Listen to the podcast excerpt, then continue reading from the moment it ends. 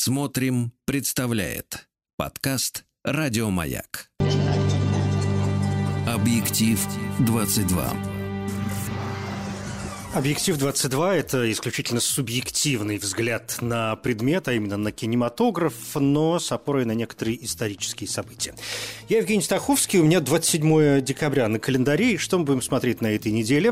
Сейчас вам расскажу. Было множество, конечно, у меня каких-то поводов, и были очень серьезные ну, самый главный повод – это, конечно, Рождество и Новый год. И, конечно, он манит и можно было свернуть в эту сторону, но я решил как-то не уподобляться, что называется, и поговорить о серьезном. 27 декабря 1831 года Чарльз Дарвин взошел на борт корабля «Бигль», чтобы совершить путешествие, в ходе которого он сформулировал теорию эволюции. И сегодня предлагаю вам вспомнить некоторые картины, которые посвящены Дарвину, которые посвящены так или иначе эволюции. Их, к слову, не слишком много, но, как мне кажется, эта тема такая, ну, то есть не очень понятно, что там снимать вообще, да, и, а повторяться сильно, а, как всегда, кинематографистам не очень хочется, то есть, конечно, им приходится периодически повторяться, но все равно хочется придумывать э, что-то новое. И раз уж мы говорим о Дарвине, ну вот обычно я в объективе пытаюсь как-то мотыляться из стороны в сторону по разным временам, по разным странам, выуживать, может быть, какие-то редкости. Сегодня в первую очередь э, это Великобритания и США, ну, потому что, конечно, такая англо-американская история.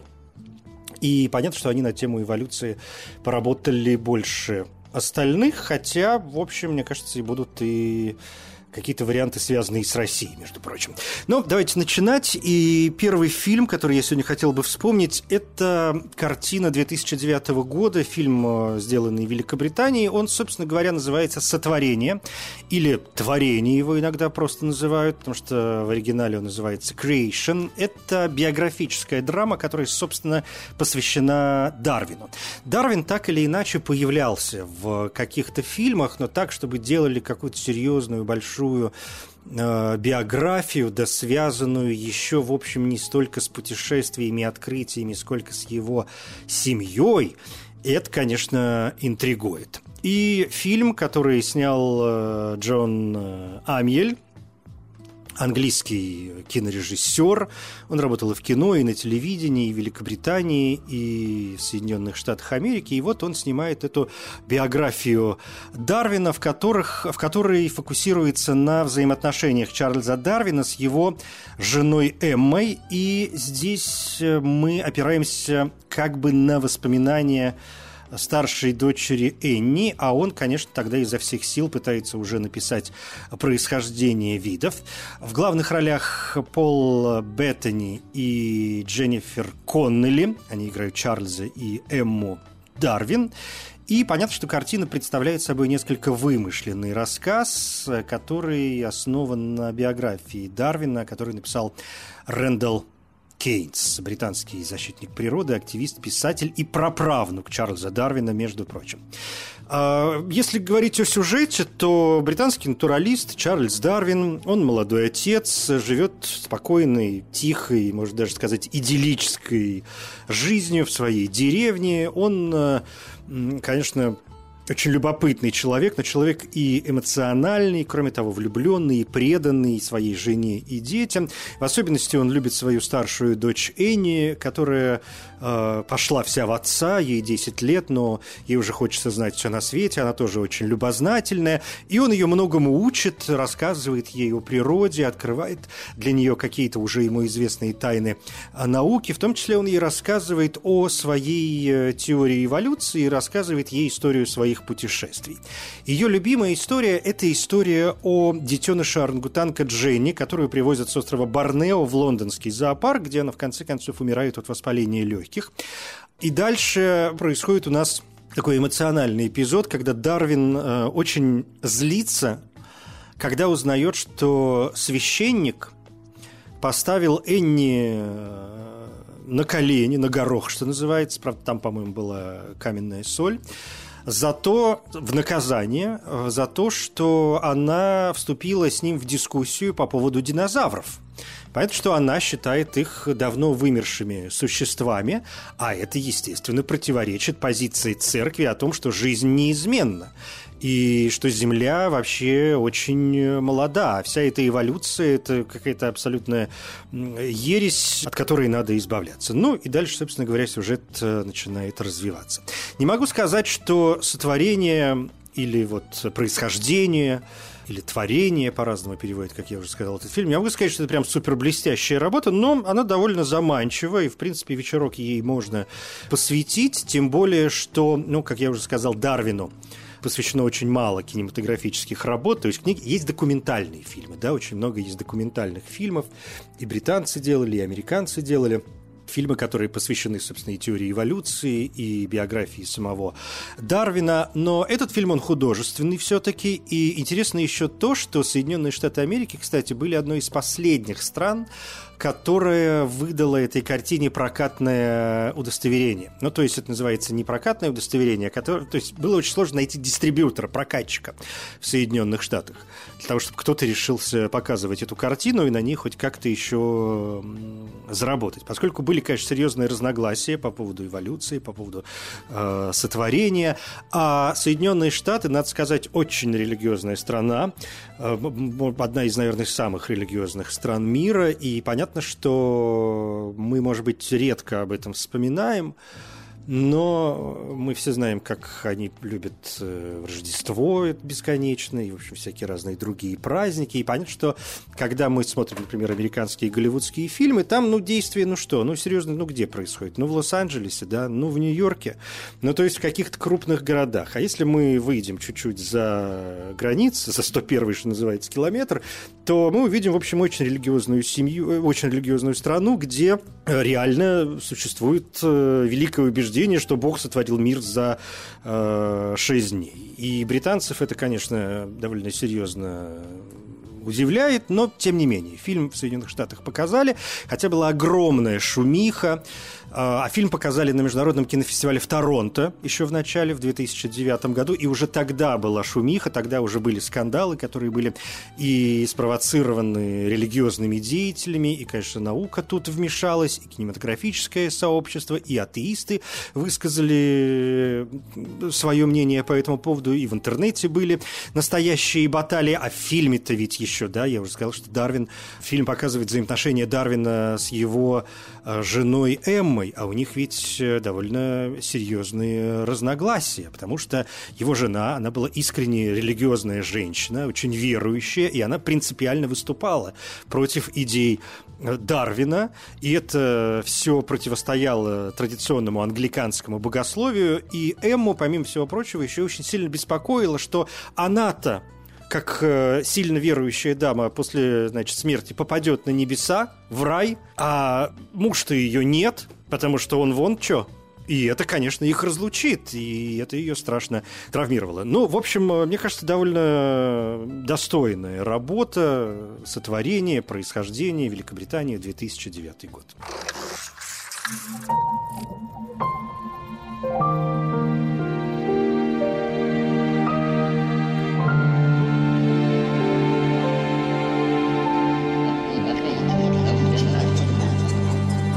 Объектив 22. Две следующих картины называются одинаково, ну, по крайней мере, на русском э, языке. Они называются «Эволюция». Одна из этих работ, мне кажется, более известна. Вообще, мне кажется, это очень известный фильм – Вторая, как мне, опять же, кажется, менее известна, тем более, что это мультик. Ну, давайте начнем с фильма. Картина 2001 года, американский научно-фантастический фильм, комедия в некотором смысле, поставленная режиссером Айваном Райтманом.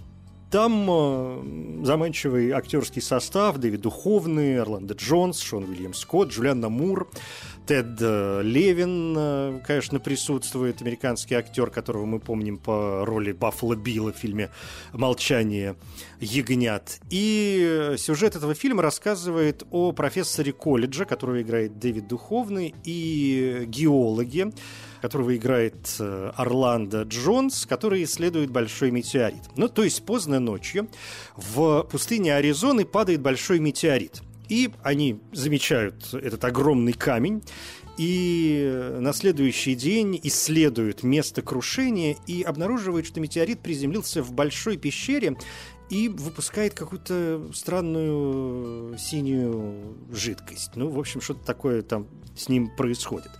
И довольно быстро они понимают, что метеорит содержит некие внеземные организмы, которые проходят историю эволюции, вообще эволюционируют очень быстро. То есть буквально за несколько часов они проходят миллионы лет э, эволюции в том виде, в котором мы там сегодня ее понимаем. Потому что уже на следующий день эти бактерии там, или эти вирусы, эти микроскопические организмы, они уже превратились в грибы, потом в плоских червей, которые еще не могут дышать кислородом, потом, значит, водная жизнь, ну и в конце концов пошло и поехало. В общем, все это э, расширяется, развивается до нормальных таких размеров, и мы за два дня видим всю эволюцию, которая проходила наша планета там, на протяжении каких-нибудь э, миллионов лет.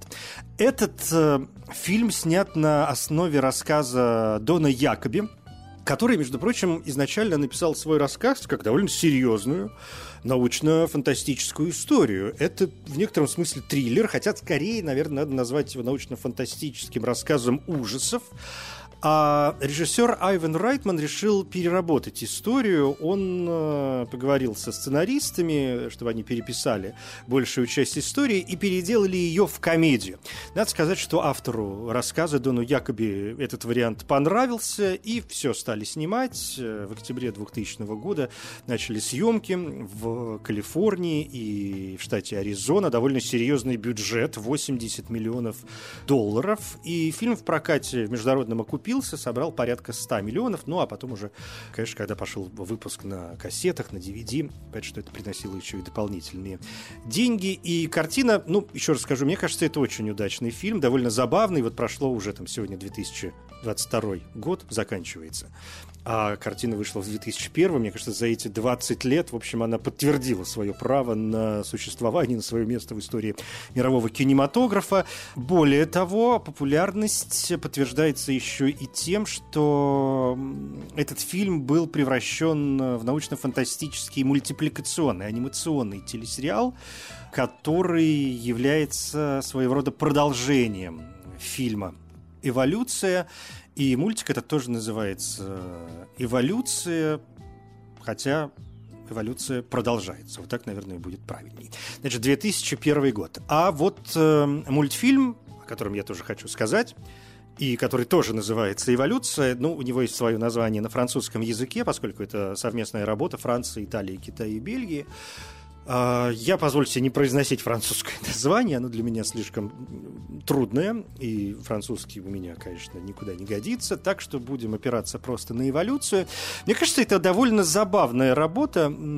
По ощущениям, зрители ее как-то не очень оценили, но, мне кажется, вполне для семейного даже вечера, потому что этот мультик рассказывает о первобытном человеке, который 2 миллиона лет назад пообедав как следует, э, упал с дерева и сломал себе лапу переднюю. И ему ничего не остается для того, чтобы как-то ходить и передвигаться, ему ничего не остается, как встать на задние лапы, передвигаться на своих двоих, чтобы, ну, и выжить, и добывать себе пропитание, и спасаться там от врагов, и так далее, и так далее. В общем, вести нормальный образ жизни.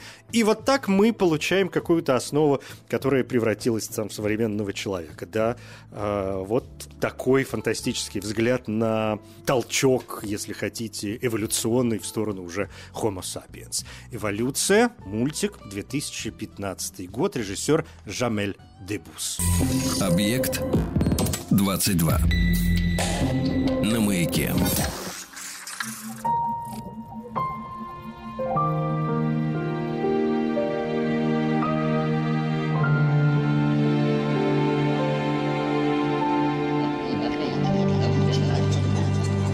Объектив 22. На этой неделе смотрим фильмы, посвященные эволюции, с опорой на то, что 27 декабря 1831 года Чарльз Дарвин зашел на борт корабля «Бигль», чтобы совершить путешествие, в ходе которого он сформулировал теорию эволюции. Но вот в самом начале я сказал, что в основном э, фильмы о эволюции снимают все-таки британцы и американцы, но есть кое-что и в России о чем обещал рассказать. Это две картины, сделанные одним режиссером. Фильм 2002 года называется «Убитые молнией», а фильм 2005 года называется «Прямохождение». Это картины, сделанные советским и российским кинорежиссером, сценаристом э, Евгением Юфитом. Он один из основателей некрореализма российского параллельного кино и, в общем, довольно известный человек, человек известный своими, ну, действительно, отдельными работами чего стоит его полнометражный дебют 1991 года к вопросу о надвигающемся Новом Годе. И этот дебют называется «Папа, умер Дед Мороз». И эта картина получила гран-при на фестивале в Римени в Италии. Но это отдельная, значит, история. Давайте все-таки к прямохождению и к «Убитым молнией». «Убитые молнией» — это такая вариации, если хотите, на тему произведения Эдгара Аллана По. Речь в этом фильме идет о женщине, антропологе, которая исследует корни человеческой эволюции. А у нее не вполне стабильное психологическое состояние, у нее травма детства, поскольку ее отец, командир подводной лодки, погиб во Второй мировой войне, и вот периодически она все это вспоминает, ей становится нехорошо. И здесь мы видим соединение вот этих призраков э, доисторического прошлого, которые она исследует по роду своей деятельности. И все это смешивается со смертью ее отца, все это сталкивается в ее сознании и рождает неожиданную теорию происхождения человека. А, это совместное производство России, Нидерландов и Швейцарии. Небольшой фильм, 75 минут, ну, то есть по сегодняшним меркам, когда картины снимают по 3-4 часа, в общем, совершенно, что называется, по времени ни о чем. «Убитые молнией». Вторая картина, тоже Юфита, и это его последняя, насколько я понимаю, работа. Это 2005 год. Фильм, который называется «Прямохождение». 90 а, минут, тоже совместное производство России и Нидерландов. Черно-белая картина, которая тоже рассказывает о загадке возникновения и развития человека, новая гипотеза происхождения которого неожиданно заинтересовывает известного художника, поскольку ему становятся доступны материалы секретных исследований 30-х годов 20 века. Этот архив обнаруживают его дети в подвале дачи, недавно купленный, и ученый там в 30 30-е годы изучал различные варианты поведения человека, который в случае опасности приседает и прячется, и гориллы, встающие при этом в позу прямохождения, да, вот эту э, разницу. А цель секретных работ состояла в создании нового вида, который соединял бы преимущество разумного человека и агрессивного, еще очень сильно зависимого от э, инстинктов э, животного. Очень любопытная, мне кажется, работа, о которой, к сожалению, редко вспоминают, а, тем более, что параллельно, она интересна еще и тем, что параллельно развитию основного сюжета, вот, вот этой истории с художником, там еще некая группа людей гориллоподобной внешности готовится к ограблению банка. Ну, то есть, э, на слух, я понимаю, это звучит как полный бред, но ужасно интригует. Очень достойная работа, прямохождение, 2005 год. Кстати говоря, о горилла подобной внешности. Это же прямая дорога к планете обезьян мы снова уходим в Соединенные Штаты Америки. «Планета обезьян», фильм 1968 года, фильм Франклина Шафнера, совершенно грандиозная э, работа, научно-фантастическая история, основанная на знаменитом романе француза Пьера Буля 1963 года, в свое время «Планете обезьян» и всем экранизациям, а это большая франшиза, я по посвятил огромную, большую и видеопрограмму, в общем, при желании можете где-нибудь на YouTube поискать, мне будет приятно. Если посмотрите. Но э, если вот вкратце, почему не уложить планету обезьян в эволюционную какую-то историю? Или, может быть, в инволюционную теорию, да? В «Объекте 22», еще когда был проект «Мозг», я помню, мы делали программу теории инволюции, которую научные круги очень ругают и говорят, что это тоже какая-то ересь. А эта теория заключается в том, что вот человечество, если очень коротко, в какой-то момент достигло там, своего пика, и теперь мы с вами, в общем, во все уже начинаем деградировать, да, то есть у нас пошел какой-то обратный процесс, который будет продолжаться, бог его знает, э, сколько времени.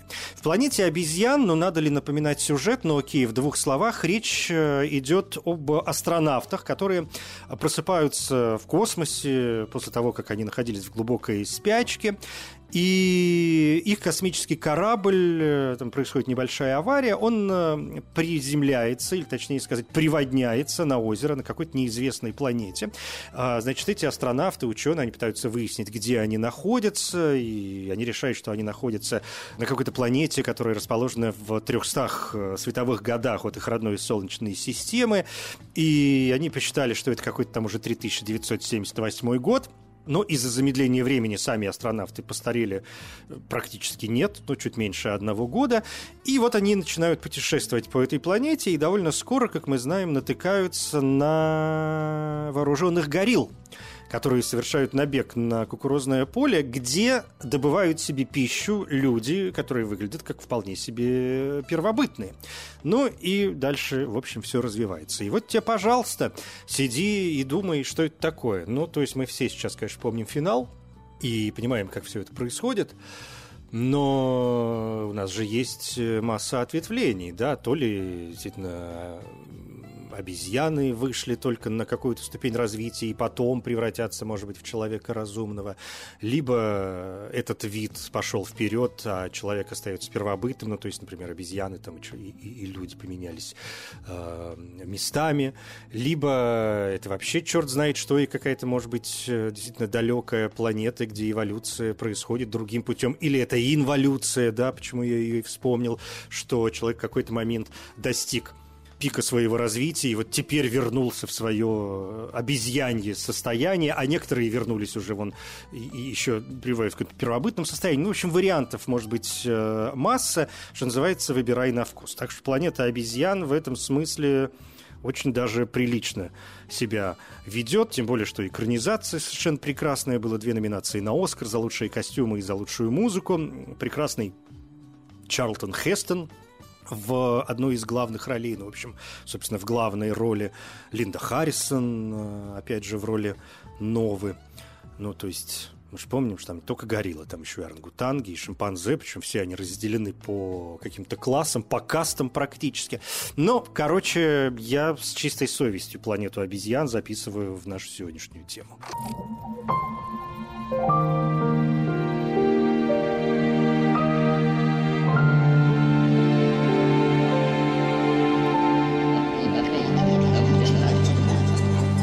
Объектив 22. Говоря о фильмах об эволюции, не могу не вспомнить о еще трех, мне кажется, очень важных работах. Во-первых, раз уж я вспомнил и теорию инволюции, неважно, научная она или антинаучная, не могу не вспомнить э, очень смешную, на мой взгляд, картину, антиутопическую, фантастическую картину, которая называется «Идиократия». Это американская комедия 2006 года, режиссер Майк Джадж.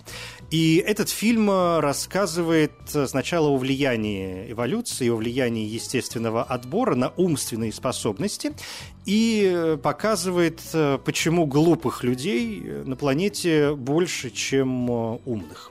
А то есть, да, мы все кричим «человек разумный, человек разумный», пойди его найди, этого человека разумного. И для того, чтобы как-то вот проводить какие-то эксперименты, в том числе придумали заморозить Э, человека, который работал военным библиотекарем в армии США. Э, проводили эксперимент по заморозке людей, но про этот эксперимент вскоре все забыли, поскольку руководители эксперимента арестовали за сутенерство. И лабораторию закрывают, на ее месте открывается кафе, и проходит некоторое количество времени. За это время человечество тупеет окончательно, при этом численность населения, конечно, увеличивается. Да, мы же знаем, что вот чем э, меньше мозгов, тем больше людей.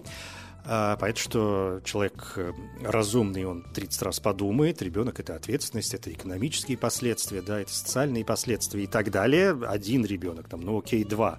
Что уж говорить о том, когда рожают там по 10-15. Ну, это кажд... дело каждого абсолютно. Я совершенно не хочу никого обижать, пусть все живут как хотят.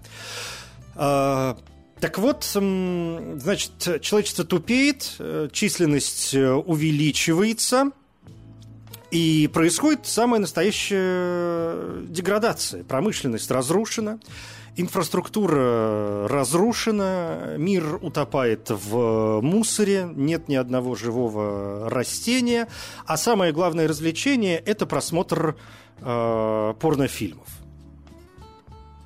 И вот в результате обвала одной из мусорных куч э, камеры, в которых лежали замороженные Джо и Рита, открываются. Оказалось, что они провели в этих камерах 500 лет, и за это время мир сильно изменился. Ну и дальше, в общем, начинаются приключения. Очень э, забавная, мне кажется, работа. Идиократия. Дальше делаем шаг назад и уже говорим о серьезном, конечно, фильм «Пожнешь бурю». Американская картина 1960 года. Режиссером выступил великий Стэнли Крамер. Это э, картина, это притча, в которой э, так называемый обезьяньий процесс – это судебный процесс, который проходил в 20-е годы 20 века в уголовном суде штата Теннесси над школьным учителем – которого обвиняли в нарушении антидарвинского акта Батлера. Это был закон, принятый в 1925 году в штате Теннесси в США. Закон запрещал учителям и преподавателям общественных школ отрицать библейское учение о происхождении человека и преподавать э, теорию эволюции. И вот, э, значит, этот э, обезьяний э, процесс описывается как средство обсуждения маккартизма. Это, как вы знаете, общественное движение, тоже в Соединенных Штатах Америки, 40-е, 50-е годы 20, 20 века, антикоммунистические настроения, политические репрессии против антиамерикански настроенных граждан, ну и так далее, и так далее. Действие происходит в 1925 году в небольшом городке, и местный школьный учитель обвиняется в том, что преподает ученикам запрещенный в штате дарвинизм. И его арестовывают, предают э, суду, жители города волнуются, э, поскольку, в общем, там, конечно, вступает и политика во все это дело. Это очень хорошая работа. Это действительно, ну, не могу сказать, что прям супер великая, но это очень хороший фильм, который, ну, мне кажется, надо посмотреть каждому человеку, который интересуется кинематографом. Его премьера состоялась на 10-м Берлинском международном кинофестивале в 1960 году. А фильм был э, номинирован на 4 Оскара – том числе за лучшую мужскую роль, лучшую операторскую работу в черном-белом фильме. Ну, окей, там еще лучший монтаж и лучший адаптированный сценарий, но это только номинации. Были две номинации на «Золотой глобус» как лучший фильм и лучшая мужская роль. В общем, это очень увлекательная картина, очень вам ее рекомендую, «Пожнешь бурю». Ну и последнее, о чем, конечно, надо сказать, это «Космическая Одиссея». «Космическая Одиссея» 2001, великий фильм Стэнли Кубрика, научная фантастика, э, веха в развитии кинофантастики, все фильм о котором можно говорить э, годами, а даже не днями и не месяцами, фильм, который разворачивает э, сюжет, построенный вокруг некоторых иноземных артефактов, которые называются э, монолиты. А первый из них прибыл на Землю еще на заре человечества. Да, собственно, картина начинается с того, что какие-то древние люди э, начинают э, пользоваться, австралопитеки начинают пользоваться какими-то предметами в качестве инструментов и, что самое ужасное, оружие. Но я позволю себе не пересказывать сюжет 2001 э, года «Космическая Одиссея». Это занятие неблагодарное, так что просто отметим его в нашем списке и, что называется, распрощаемся. Хотя я могу вспомнить американский фильм «И грянул гром», а еще можно вспомнить «Людей X, которые, в общем, так или иначе связаны с э, эволюцией, с какими-то нарушениями, как нам кажется, в этом процессе. Да и «Матрица», в общем, недалеко от эволюции ушла. Но все. Это «Объект-22». Я Евгений Стаховский. Спасибо. thank you